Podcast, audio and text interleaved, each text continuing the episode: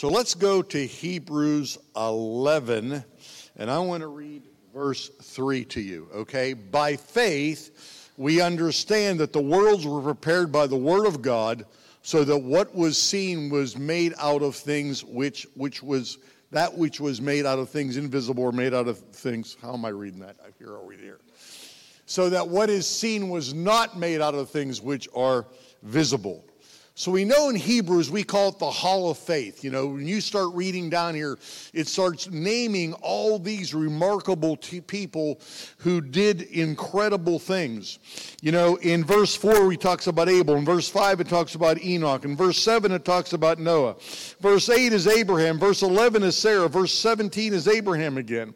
Verse 21 is Jacob, 22 is Joseph, 23 is Moses, 24 is Moses. 31 is Rahab. And then it goes Gideon, Barak, Samson, Jephthah, David, Samuel. I mean, there's this incredible biography that God is laying out about not just what faith did, but how faith works. And the first person on that list is in verse 3 it's God. It's how God used faith. And that's what I want to talk to you about today. But before we get there, I want to jump to the end of the chapter. You ever, you ever open an envelope, you ever get mail at home or something, and you, it's a letter or something, you kind of jump to then, you're like, what's this about? And then you go back and fill it in. That's how I read the Bible. I'm like, okay, I want to know what the end story here, and I want to put all my facts in context. And there's something about faith that we really need to understand, and that's in verse 39 and 40. Let's read that. And all these, speaking of all those people I just read about and others, having gained approval through their faith. Stop right there. The ultimate purpose of faith is to have approval with God. Without faith, it's impossible to please God. I know faith brings about desired things and desired blessings. That's the outworking of faith. But in my relationship with God, I'm a believer. I'm called to believe. Believers believe. Okay? So I gain approval. I gain favor with God. God wants me to believe Him. God wants me to trust Him. They gained approval through their faith, did not receive what He promised. There's a place in God, listen to me, where faith is its own reward. I can tell you that there are circumstantial outcomes that have disappointed me in my life as a believer. But I, call, I can also tell you that I've never been disappointed in trusting God, even when it didn't work out like I really thought it should. That is that place of divine faith where we just enjoy our relationship with God. God, I enjoyed trusting you. I enjoyed putting myself out there, and I'm leaving the rest of that to you. Are you with me? This passage talks about people that died for their faith. Do you understand that? They trusted God even to the giving of their life. Those were not the circumstances they desired, but they rejoiced that they were sons and daughters of God and got to trust Him and use their faith to please Him and be approved by Him. That's the ultimate outworking of faith. That's the end goal of faith that we've got to really identify with and understand it.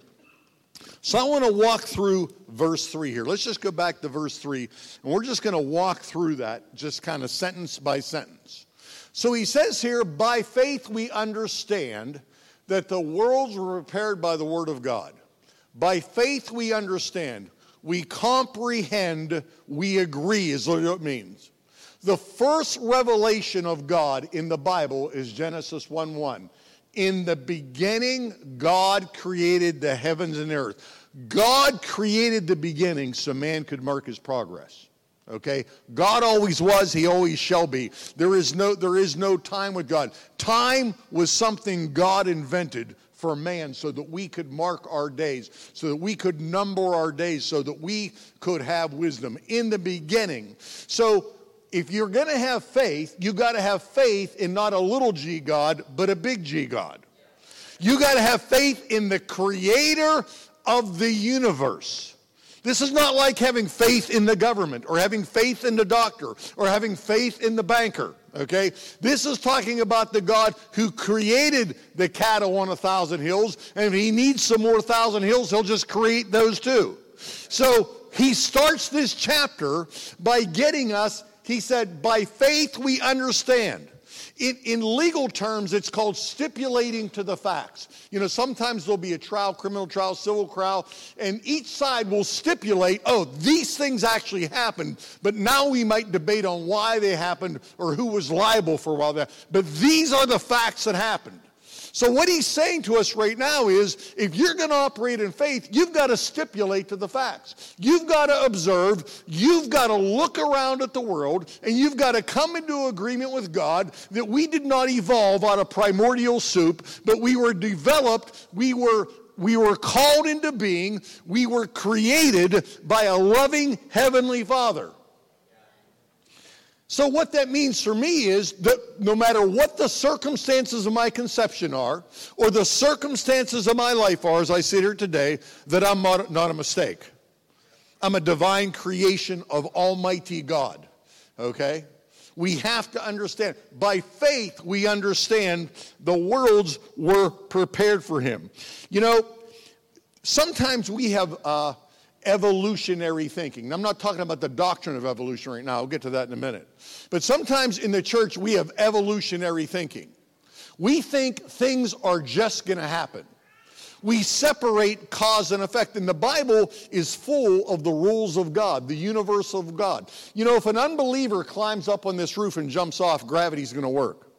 If a believer climbs up on this roof and jumps off on the roof, the same gravity is going to work. If an unbeliever and a, and a believer go outside in the rain, they're both going to get wet. Do you understand that? There is a divine cause and effect.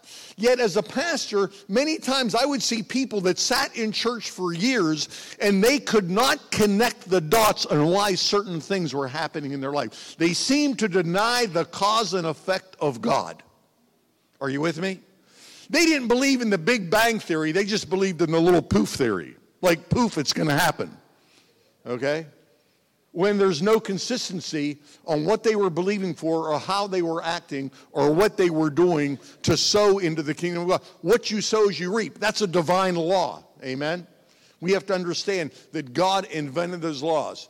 So the first thing that God is telling us here about faith, the first description comes from Him. We must understand that the worlds were prepared by the Word of God, that God is a creator. Now to the doctrine of evolution, while I have the opportunity. So I'm reading, and one guy says sharks are 200 million years old. Another guy says they're 400 million years old. Well, eh, what's 200 million years between friends? Now I want you to think about this. You know, one of the rules of science is is it observable and is it repeatable? That's one of the ironclad rules of science. But when it comes to evolution, they throw that, because number one, nobody was there to observe it, okay? And they can't repeat it and make it observable. They can't make that happen again, okay? One, one mathematician said the chances of evolution would be a one with 2,650,000 zeros behind it. I don't even know what a million zeros looks like, let alone 2,650,000 zeros. In other words, it, it flies in the face of God. And, and I think sometimes in the church we embrace things we don't challenge things and we, and we realize we are slapping the creator in the face to look at the world and say, God, this just kind of happened. This just, one day there was just a lightning strike and all of a sudden all this was created. You know what? If you got that kind of faith, you got more faith than I got. Are you with me? You got faith in, in something completely different. I believe in a literal creation because I believe in a literal God, that there really is a God who spoke the worlds into existence. That created seven days, that created light, that created darkness, that created the water, that created the land by design, not by happenstance. And this is really important to understand because when you approach God in faith, that's the God you're approaching. You're not approaching a God who things just evolve around you. You're not a victim of circumstances. You're not just waiting for something to happen. We're engaging God because He's a creator and He has the ability and the desire to make things happen, even as He's spoken to us. He created the, the world, He created the heavens and earth. The worlds were prepared by Him. I like what the King James says here it says, He framed the world with His words. He framed it. He put the world in context with his words. You know, part of having a Christian worldview is putting the world in context with what God says about it. You have to understand that. That's, that's, that's really, really important. And we need to grab that. Uh, the Bible teaches us that the world is sustained, not just started by the Word of God, but sustained by the Word of God. The word world here doesn't just mean a physical aspect, it means a time aspect. It means the ages. A lot of, a lot of Bible translations say He created the ages with His Word. You know, Marconi, the inventor of the radio, had this bizarre idea. People thought he had lost his mind. He believed scientifically that when somebody spoke a word, that that word was out there forever and could be captured. And that's how the radio came to be. He literally have he literally proved that that was possible. For one person to speak here and for a slight time delay for it to be captured. Think how crazy that is. If somebody just came up with this. You know what you know what Marconi's dying wish was? The inventor of the radio, he believed scientifically, and this is true from what I understand, I've, I've, read some about it, that words never die. They get absorbed, they get broken into particles, but that the, the words are out there. His quest was to capture the words of Jesus. He said he would consider it his greatest compliment if he could hear the Sermon on the Mount from the lips of Jesus. He believed those words were out there. And there is science to that, that those words continue to echo and they are out there. And I believe, by the way, just as Jesus, you know, framed the world with his words, I believe we also frame our world with our words. I believe our words are out there. I would be so bold as to say this that sitting here today, we are the product of our words. That the words that we have accepted, the words we have repeated, the words we have allowed people to speak over us have to some degree really formed our life. You know, Hebrews 11, or the first chapter, the third verse says this he, up, he upholds all things by the power of his word. Colossians 1:17 says, He is before all things, and in, in him all things hold together. How about 2 Peter? Put this one up there. 2 Peter 3 7. This is very interesting because it comes into this creator evolution thing. By his word, the present heavens, present.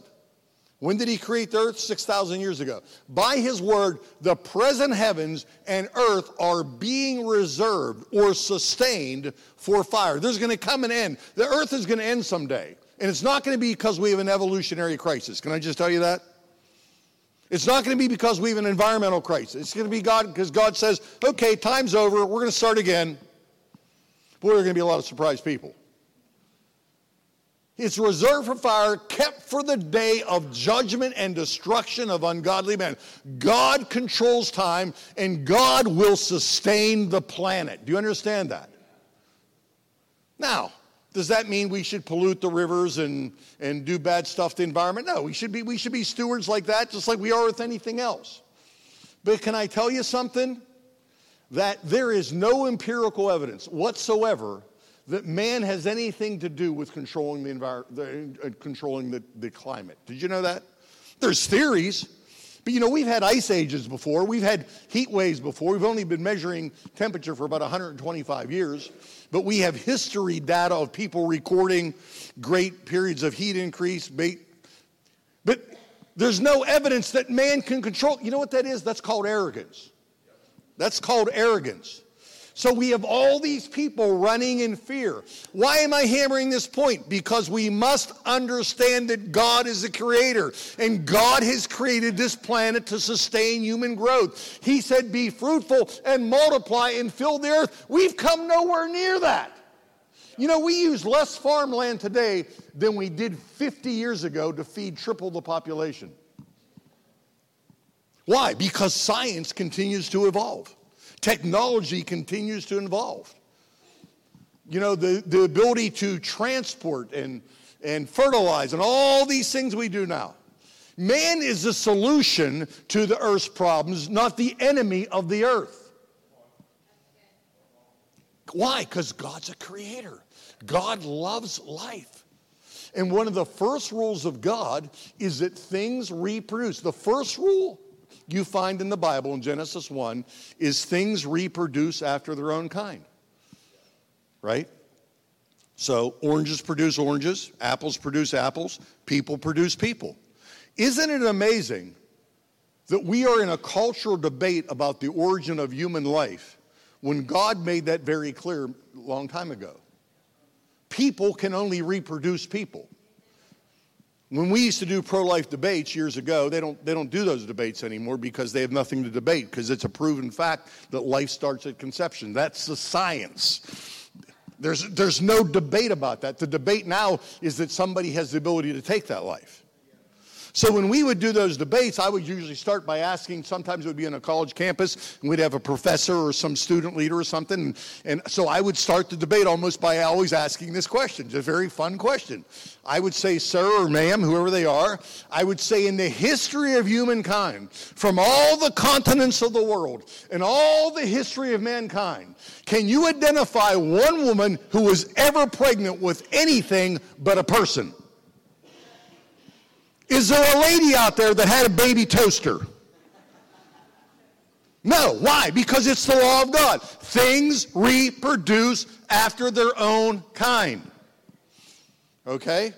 So God is saying to us, He's saying in that very verse 3 we talked about, we must understand that He is the creator of all things, and that there are laws of the universe, and there are laws of faith that we're going to talk about this morning. Of how faith is used and how faith is engaged. And the first thing we talked about is faith is the thing that pleases God.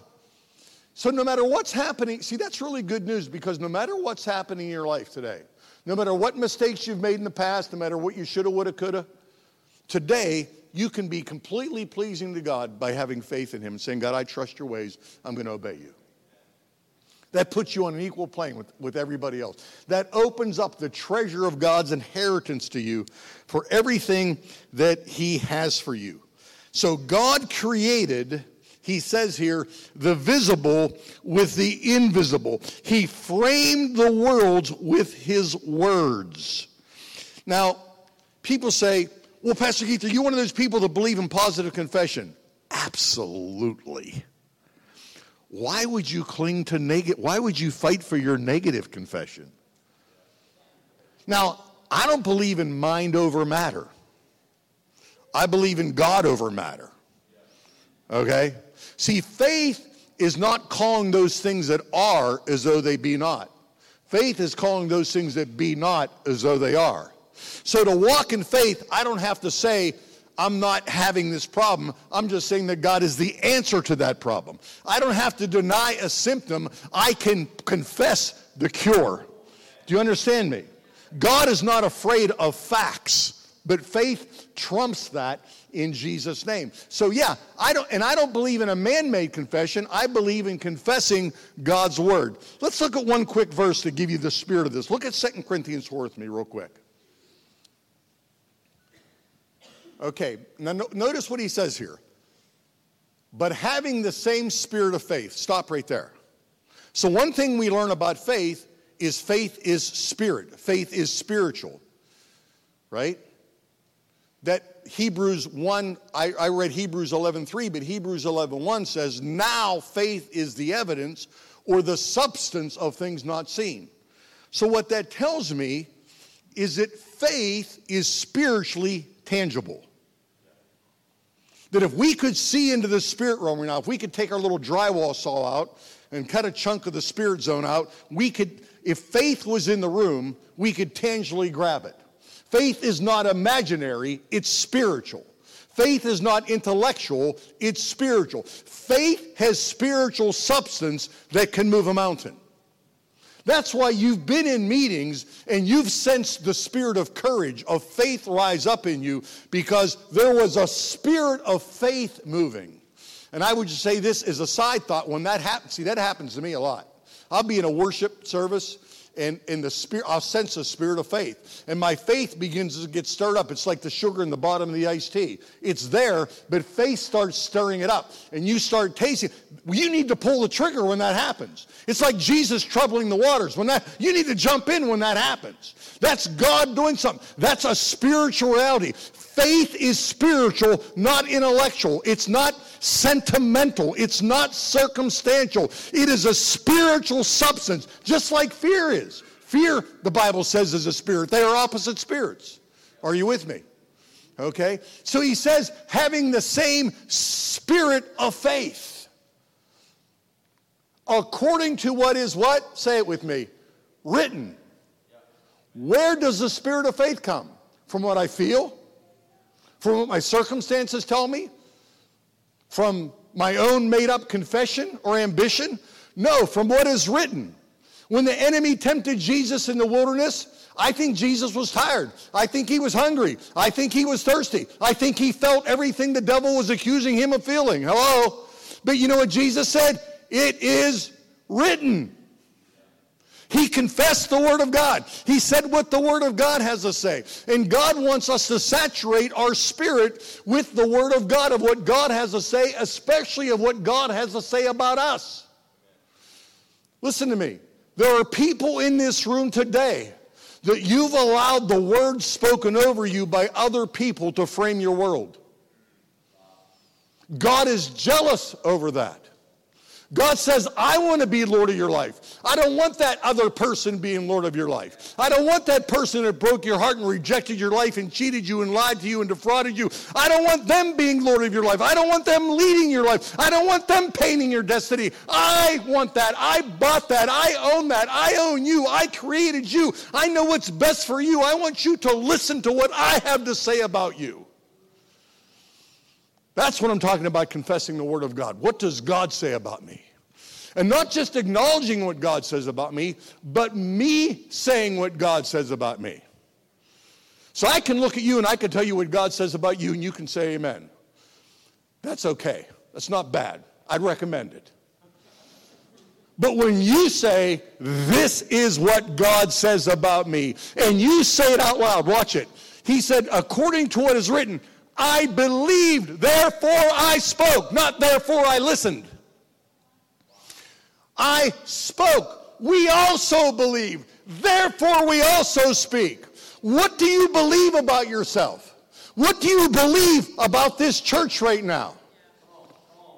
What do you, I believe you're going to have a greater and bigger swath in this community. I believe your facility is going to be better than ever. I believe your leadership team is going to be more diverse. It's going to be more powerful. There's going to be more spiritual gifts. That's what I believe.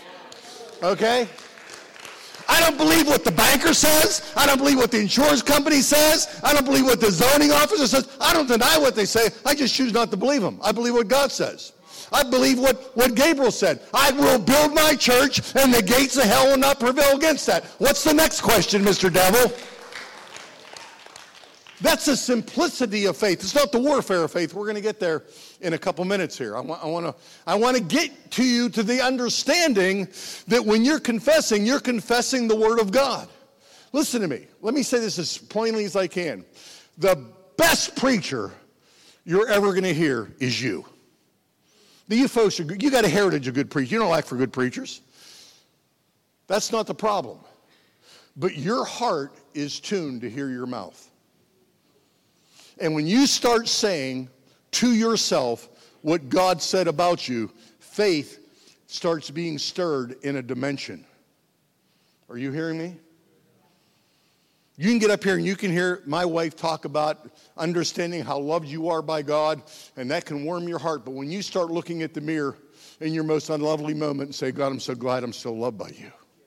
I'm so glad, God, that your love is covenantal, that you haven't changed your mind about me today.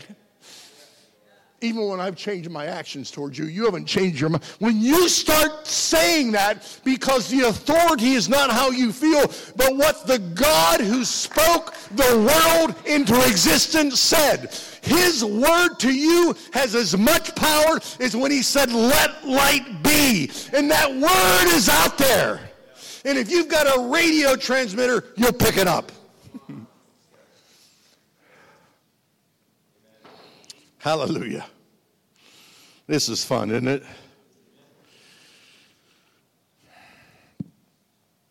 We get to frame it. We get to say it. We get to declare it. Not because we made it up, because we understand that God is the one and only creator and that his words are still out there. You know, I mean, just last week I was reading, they, they, they, they found another universe. This is getting common. I mean, not a planet, not a meteor, not a star, another universe. God's word is still out there, creating the ages, creating the world. And listen to me God's word over you is still out there. Say, well, you know, I kind of, well, join the human. Listen, God does not pull back his word. God is not reaching into eternity saying, I didn't mean that about you. I changed my mind. That's what I'm talking about, getting in agreement with God. I believe, therefore I spoke. I confess what is written. What has God said? See, we read the rest of this chapter. We have these biography, all these incredible faith people. But God is giving us insight into how He did it. He's the example that everybody else follows. They all had that in common. They believed he was the King of Kings and the Lord of Lords. They believed that he controlled the world. They believed that he would have the last word. They believed that he would answer to them. Hello? And they lived like that and they talked like that. And they spoke and framed their world by the destiny that God had for them, not what some curse somebody had put over their life. Now, let's shift gears here a little bit, okay? I want to go to Romans 4. Now, in, in uh, Hebrews 11, Abraham is mentioned twice. In Galatians 3, we know that Abraham is our covenant, our covenant father of faith. We know if we go to Genesis like 17, 21, that area there, that Abraham is, is positioned as the father of faith. He's going to be the guy who our inheritance flows through. He becomes the example, okay? So I want to know how he did that. Like, how did he engage the faith battle? How did he capture the spirit of faith? How did he resist the spirit of fear? Because faith is not without opposition. Everybody should say amen. Okay? Faith is not without opposition. Every time I've attempted to move in faith, the devil hasn't just said, oh, well. Or my flesh hasn't just said, oh, well. Or the circum, you know, it's, it's been a battle. And I'm telling you, there's times I believed and I've not seen what I believe for, but I've never been sad that I believed. Do you understand that? Because it was about God, not about a thing. This is very important. So let's read Romans 4 18 and 19. And hope against hope. This is talking about Sarah getting pregnant in her old age, right? So that he might become a father of many nations, according to that which had been spoken, so your descendants be without becoming weak in faith, he contemplated his own body, now as good as dead, since he was about 100 years old, and the deadness of Sarah's womb. Now let's put this in context. So Abraham's name was what before it was Abraham? It was Abram. So God comes to Abraham and says, I'm going to change your name. And now Abraham means the father of many nations, only there's one problem they're old, they've never had kids. So God begins, listen, to call those things that be not as though they are. God hangs a name on Abraham. So Abraham goes and, you know, he's going through the era of the Chaldeans and he's just, you know, chasing his goats around and somebody sees him and says, What's your name? He says, Oh, my name's Abraham. And they go, Where are your kids? He goes, I don't have any. What's your name again? Abraham. Well, that's the father man. Well, I'm, I'm just telling you what God said. That's how God sees me. God sees me as fruitful. And that guy walks away and says, Man, that guy's operating on another plane. Exactly. So, Abraham, every time he says his name, he's confessing God's promise over his life. Every time you say, I'm a son of God, I'm a daughter of God, you are opening yourself up. Every time you see yourself like God sees you, instead of all your imperfections and your flaws and your weakness and your weirdness and all that other stuff, I know you're weird. You don't need to hide it from me, okay? You're confessing God's word. You're putting out there what God has declared. You're giving God something to work with. You're agreeing with Him. You're coming into agreement. But to do that, it can't just be mental, you, it's spiritual. So it's got to be in your spirit. So that when you're aggravated and you're agitated, that's what comes out of you. Are you with me? So when someone asks me how I'm doing, I always tell them I'm better than I deserve because that's what I believe. I believe God's favor in my life is greater than anything I could ever earn. Hallelujah. That's just what's in me, all right? Now I want you to notice a portion here. Without becoming weak in faith, he contemplated his own body now as good as dead. So God comes and gives him a word. He's about 100 years old, and God says, You're going to have a lot of babies. And Abraham's looking, I don't know. I don't know, God, about this. Right? Now, that's, that's how the New American Standard translates it. Now, let's look at how the King James translates it. This is very interesting. And not being weak in faith, he considered not his own body. Did you catch that? The New American Standard says he considered his own body. The King James says he considered not his own body. So years ago, I'm reading this. I'm like, what? I'm get, I got all my Greek study tools out, you know, I'm trying to figure it out. And I'm more confused than ever. So I call my Greek tutor, Ed Lothar. He's going to be with the Lord now. But Ed taught Greek at university level. So I call it up on the phone. I said, Ed, I'm trying to figure this out. He goes, Oh. He knew exactly what it was. He, he, he starts walking me all through the Greek construct. He said, This is one of the most beautiful pictures. This is an incredible use of language. I said, Well, which one's right? He said, They're both right. I said, Brother Ed, how can they both be right? He said, Listen, this is what it means. He said, And having considered, he considered not.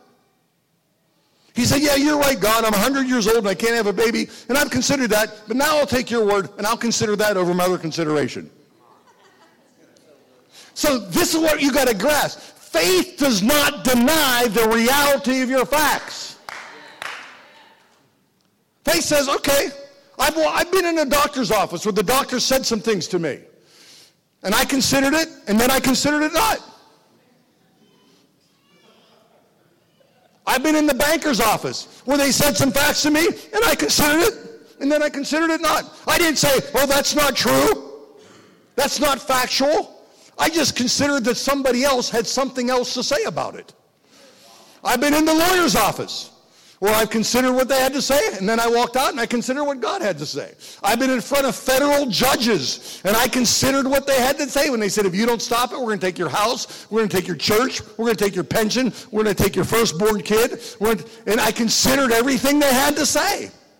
And then I walked out there and I said, okay, God, you have the last word in my life not the judge. You're the king of all judges. You created judges. You mock unrighteous judges. So considering, he didn't consider. How many married people we have in this room? Okay, I'm going to give you some marriage therapy here. So, how many times have you had a conversation with your spouse and you laid out your case and they looked you right at the eye, and you didn't win the argument. Right? So, having considered, they didn't consider. This is helpful. This is therapy. I should get an extra offering for this. No, I want you to watch this. So, a couple years ago, my dear wife says to me, We should put a pool in. So, where we live, my daughter lives next door to us, and then we live, and then my next son, and my next son, four of us in a row. It's wonderful. Ten grandchildren children under nine years old in those houses right there. So my grocery budget goes up. We have a snack budget, you know. Penny wants to put a pool in. I'm thinking, okay, how much water is this? How many dryer loads of towels? You know, the grass. I mean, I'm, you know, this is how I'm thinking, you know. And so she presents, she does her homework because she knows me. She does her homework, presents the whole thing. And I look at it and I'm not moved at all. I considered everything she had to say. See, well, you're not open. I said, no, I considered it. I just didn't consider it then. Having considered it, I didn't consider it. Is this helping anybody? Isn't it funny? Then, then people start speaking louder. No, I, no, no, I heard you. I'm just not in agreement. so about a week later, she comes to me and says, I know we had this conversation, but I really want you to hear me. I said, You're misunderstood. I heard everything you had to say, and I considered it, and then I didn't consider it. I'm using that as an illustration to get you to understand that is how faith works in your life. The enemy will come to you and present to you a list of reasons or pseudo facts. Sometimes they're not even facts, but sometimes they are. Why he wants you to consider them more than you consider the Word of God. That is the battle for faith. And every man or every woman that has seen God supernaturally intervene in their life, has seen miraculous power, has seen God's supernatural favor manifest, they've gone through that consideration gauntlet. I hear what you're saying. I mean, when that judge was threatening me to take everything I own, I heard what he was saying. I wasn't immune to that. My spirit was rising up, fighting a spirit of fear, because I knew I was going to have to answer to God. Are you with me? That wasn't willpower. That was the spirit of faith. Because I had a mandate from God. When we were in Kharkov just, you know, two months ago, and literally the ground would shake when the rockets would hit, you know, I mean, I got to tell you honestly, I had made up my mind ahead of time I wasn't going to be afraid. I had considered what God, either I'm on a mission from God or I'm not on a mission from God. It's one or the other. Are you on a mission from God? Are you here by mistake? Did God just drop you in this church to amuse him? Well, he might have for some of you. That could, be true. But having considered, I didn't consider. Now, I got to tell you the end of the story because the end of the story is miraculous the pool, the pool story. So finally, we, we go through this, and this is like a couple year process. So finally, we agree that we're going to do an above ground pool. And my one son says, Oh, I'll help invest in it. And my other daughter says, I'll help invest in it. Because I know it's not just going to be pool. I know it's going to be a deck, and it's going to be a playground, and it's going to be a fence, and it's going to be a sliding board, and it's going to be a solar cover. You know how it goes. I might as well build a house. I know what's going to happen here, okay? My wife, I tell her, she never met a wall she didn't want to move. When she looks at a house, and I say, honey, we can't move that wall. She goes, what does that mean? It, it, it doesn't even, she considers and doesn't consider. Just completely doesn't hear a word I said. She's got a vision, she's going to go after it. So my oldest son, who lives at the end of the street, he's mocking us, literally, because he, he, he can get, uh, he's mocking all of us. You're going to put a pool in, you can go right down the street, there's a community pool, because, you know, it'll take you 500 years to recoup your investment, it's not good for, and he's, he's a business guy. He's going through all the reasons, like, this is the stupidest idea you ever did, and he said, I'm not investing a penny in it. I knew if we did it, he would. So we decide to put the pool in. I even put a little deposit on the above ground pool. And gee whiz, guess what happens? They're out of stock and he can't get the pool. What a terrible break. I was so disappointed. I could hardly you know, keep from crying. Several, I mean, time, how long is this process, Penny? Three, at least two and a half, three years? Something like that. So here we are, the beginning of September, September. The beginning of August this year, a month ago, my oldest son announces that he's putting a built-in pool in on his property. A big one, 20 by 40, at his expense. He's paying for the whole thing. You talk about deliverance. Hallelujah. Literally, while we were here, I mean, they poured the they poured the deck all around that. And he's I mean, he's going first class, honey. I mean, everything, I mean, everything. That's God. I'm so glad I considered and didn't consider. Are you with me? See, sometimes, I mean, it, it's a very, you know, maybe humorous illustration, but it's literally how faith works. You're always going to hear when you're engaged in a faith battle, the enemy, your flesh or the world, because you have three oppositions the world, the flesh, and the devil. Not everything's the devil, you know, but a lot of it is. You know, when I was being trained for ministry, I had a guy spoken in my life. He said, Keith, in your journey, there are people who are going to tell you there's a devil behind every bush. Don't believe them. There's two. but you got the world, you got the flesh, and you got the devil, and you got to fight those things. But you've got to know what the Word of God is to consider it. One of your first responsibilities as a believer is to know what the Bible says about you and God's relationship with you. Not what Pastor Chris says, what you understand. You got to take what he says and then say, I got to say that to myself because your spirit is tuned to hear your words.